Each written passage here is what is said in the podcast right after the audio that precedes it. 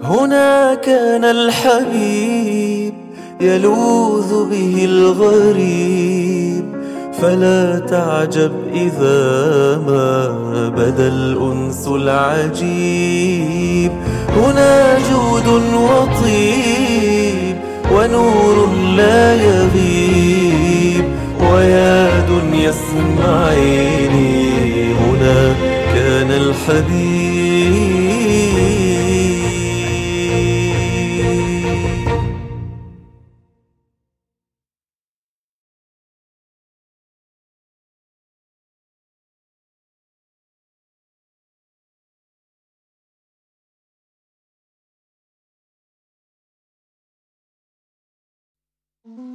جبل الرحمة. هو جبل كان عنده النبي عليه الصلاة والسلام وصعد عليه على الصخرات المفترشات أي الصخرات الكبار. وهذا الجبل يقع ضمن حدود أرض عرفة. فقد ثبت أن النبي صلى الله عليه وسلم كان في ذلك الموضع. ولم يرد أن النبي صلى الله عليه وسلم صعد إلى أعلى جبل الرحمة كما اعتاد على ذلك بعض الناس. فجبل الرحمة مكان مبارك. والنبي عليه الصلاة والسلام لم يحج بيت الله إلا مرة واحدة. نعم اعتمر رسول الله صلى الله عليه وسلم أربع مرات ولكن حج حجة الوداع وسميت بذلك لأن النبي عليه الصلاة والسلام مات بعدها. علم الرسول صلى الله عليه وسلم بدنو أجله أي باقتراب أجله وأطلع على ذلك صحابته. وأخبر الرسول صلى الله عليه وسلم عن اقتراب انقطاع عرق الأبهر وهو عرق في القلب. عرف الرسول صلى الله عليه وسلم أن انقطاعه صار قريبا وذلك بعدما أعطيت له شاة مسمومة من قبل يهودية. فوضع الرسول صلى الله عليه وسلم شيئا من الذراع في فمه ونطقت تلك الشاه أي نطق لحمها وقالت لا تأكلني فإني مسمومة ولكن نزل شيء من أثر ذلك في ريق النبي عليه الصلاة والسلام إلى الجوف فكان هذا سببا في انقطاع أبهر رسول الله صلى الله عليه وسلم أي العرق.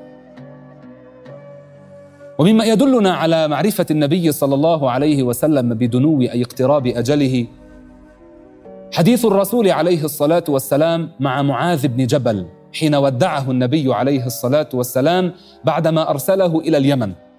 وكان معاذ راكبا ورسول الله صلى الله عليه وسلم كان واقفا. ثم قال النبي عليه الصلاة والسلام يا معاذ لعلك ألا تلقاني بعد عامك هذا. لعلك أن تمر بقبري أو بمسجدي. فبكى معاذ لوداع الرسول صلى الله عليه وسلم له. وما أصعبه من موقف يرسل الرسول صلى الله عليه وسلم أعلم صحابته بالحلال والحرام كما أخبر بذلك هو عنه. فإن معاذ بن جبل هو أعلمهم بالحلال والحرام مع أنه كان شابا. وكان هذا الرجل مجتهدا. واسع العلم يودعه النبي عليه الصلاة والسلام بكلمات يبكي لها القلب قبل العين.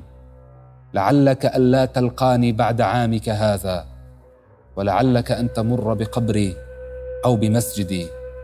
وقال عليه الصلاة والسلام إن أولى الناس بي المتقون من كانوا وحيث كانوا.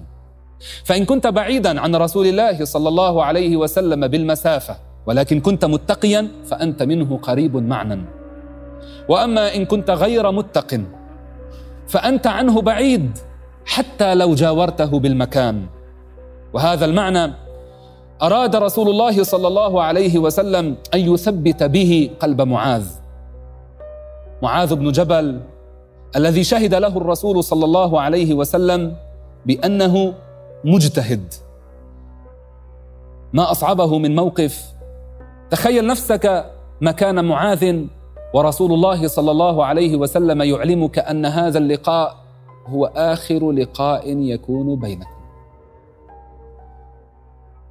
على أرض عرفة على جبل الرحمة خطب رسول الله صلى الله عليه وسلم خطبة الوداع وهي خطبة مشهورة. يا أيها الناس اسمعوا مني أبين لكم. وقال عليه الصلاة والسلام لعلي لا ألقاكم بعد عامي هذا في موقفي هذا. يا أيها الناس إن دماءكم عليكم حرام وأموالكم عليكم حرام. ألا هل بلغت؟ اللهم فاشهد. أخبرهم النبي عليه الصلاة والسلام جملة من الأمور في خطبة الوداع. منها أنه حرم عليهم أموالهم ودماءهم. قال كحرمة يومكم هذا في شهركم هذا في بلدكم هذا. شهر حرام في يوم مبارك في شهر هو شهر الله المحرم. وقال عليه الصلاة والسلام لا تعودوا بعدي كفارا يضرب بعضكم رقاب بعض. معناه يبين لهم رسول الله صلى الله عليه وسلم أن قتل المؤمن ذنب عظيم كبير يشبه الكفر وليس كفرا على التحديد. لا ترجعوا بعدي كفارا أي تشبهون الكفار بضرب بعضكم بعضا والقتال. فرسول الله صلى الله عليه وسلم يحبنا أن نتآخى وأن نتوحد وأن نجتمع. فهذا رسول الله صلى الله عليه وسلم في يوم وفاته في يوم الاثنين. أزال رسول الله صلى الله عليه وسلم الستار بينه وبين الصحابة فرآهم مجتمعين خلف أبي بكر يصلون صلاة الفجر فابتسم رسول الله صلى الله عليه وسلم. وأشار بعض العلماء إلى أن سبب فرح الرسول عليه الصلاة والسلام هو رؤيته لأمته مجتمعين في وقت ينام فيه الناس عادة. فيقول النبي عليه الصلاة والسلام لا تحاسدوا ولا تباغضوا ولا تدابروا وكونوا عباد الله إخوانا المسلم أخو المسلم. ومن جملة ما أوصى به رسول الله صلى الله عليه وسلم في خطبة الوداع أن أوصى بالنساء خيرا فقال استوصوا بالنساء خيرا. وكان النبي عليه الصلاة والسلام أحسن الناس معاملة لأهله وهو القائل خيركم خيركم لأهله وأنا خيركم لأهله.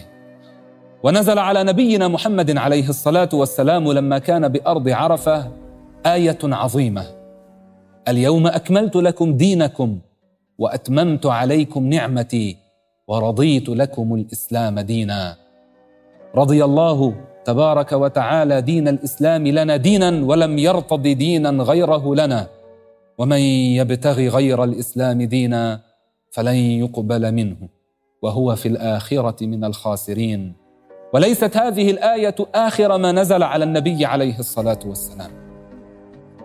ومعنى اليوم أكملت لكم دينكم أي أتممت لكم قواعد الدين. وذلك لأنه نزل بعد هذه الآية بعض الآيات القرآنية وبعض الأحكام. وشهد ذلك المشهد الذي كان فيه رسول الله صلى الله عليه وسلم في أرض عرفة عدد كبير من الصحابة والمسلمين. عشرات الآلاف بل قال بعضهم بلغ عددهم مئة وأربعة عشر ألفا.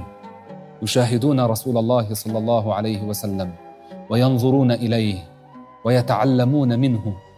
يفرحون برؤية هذا الجمال الباهر. رسول الله صلى الله عليه وسلم علم المسلمين أحكاما كثيرة في أرض عرفة. وأما عن سبب تسمية ذلك المكان بعرفة فيروى أن إبراهيم عليه السلام لما علمه جبريل أحكام الحج كان إبراهيم في ذلك المكان فقال له جبريل عرفت؟ فقال إبراهيم عرفت. وأرض عرفة حصل فيها أمور كثيرة منها اجتماع آدم عليه السلام بحواء زوجته عليه السلام. وذلك لأنهما لما نزلا من الجنة إلى الأرض نزل كل منهما في مكان مختلف. ثم التقيا في أرض عرفة. أرض عرفة أرض مباركة. وعرفة كلها موقف كما يقول النبي عليه الصلاة والسلام.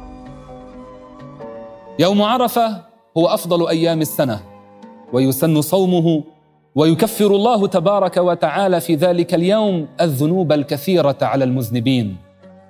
رسول الله صلى الله عليه وسلم دعا في أرض عرفة دعاء عظيما وأخبر أن خير الدعاء دعاء عرفة. وقال خير الدعاء خير عرفة وخير ما قلت أنا والنبيون من قبلي لا إله إلا الله. وذلك لأن كل الأنبياء شهدوا هذه الشهادة.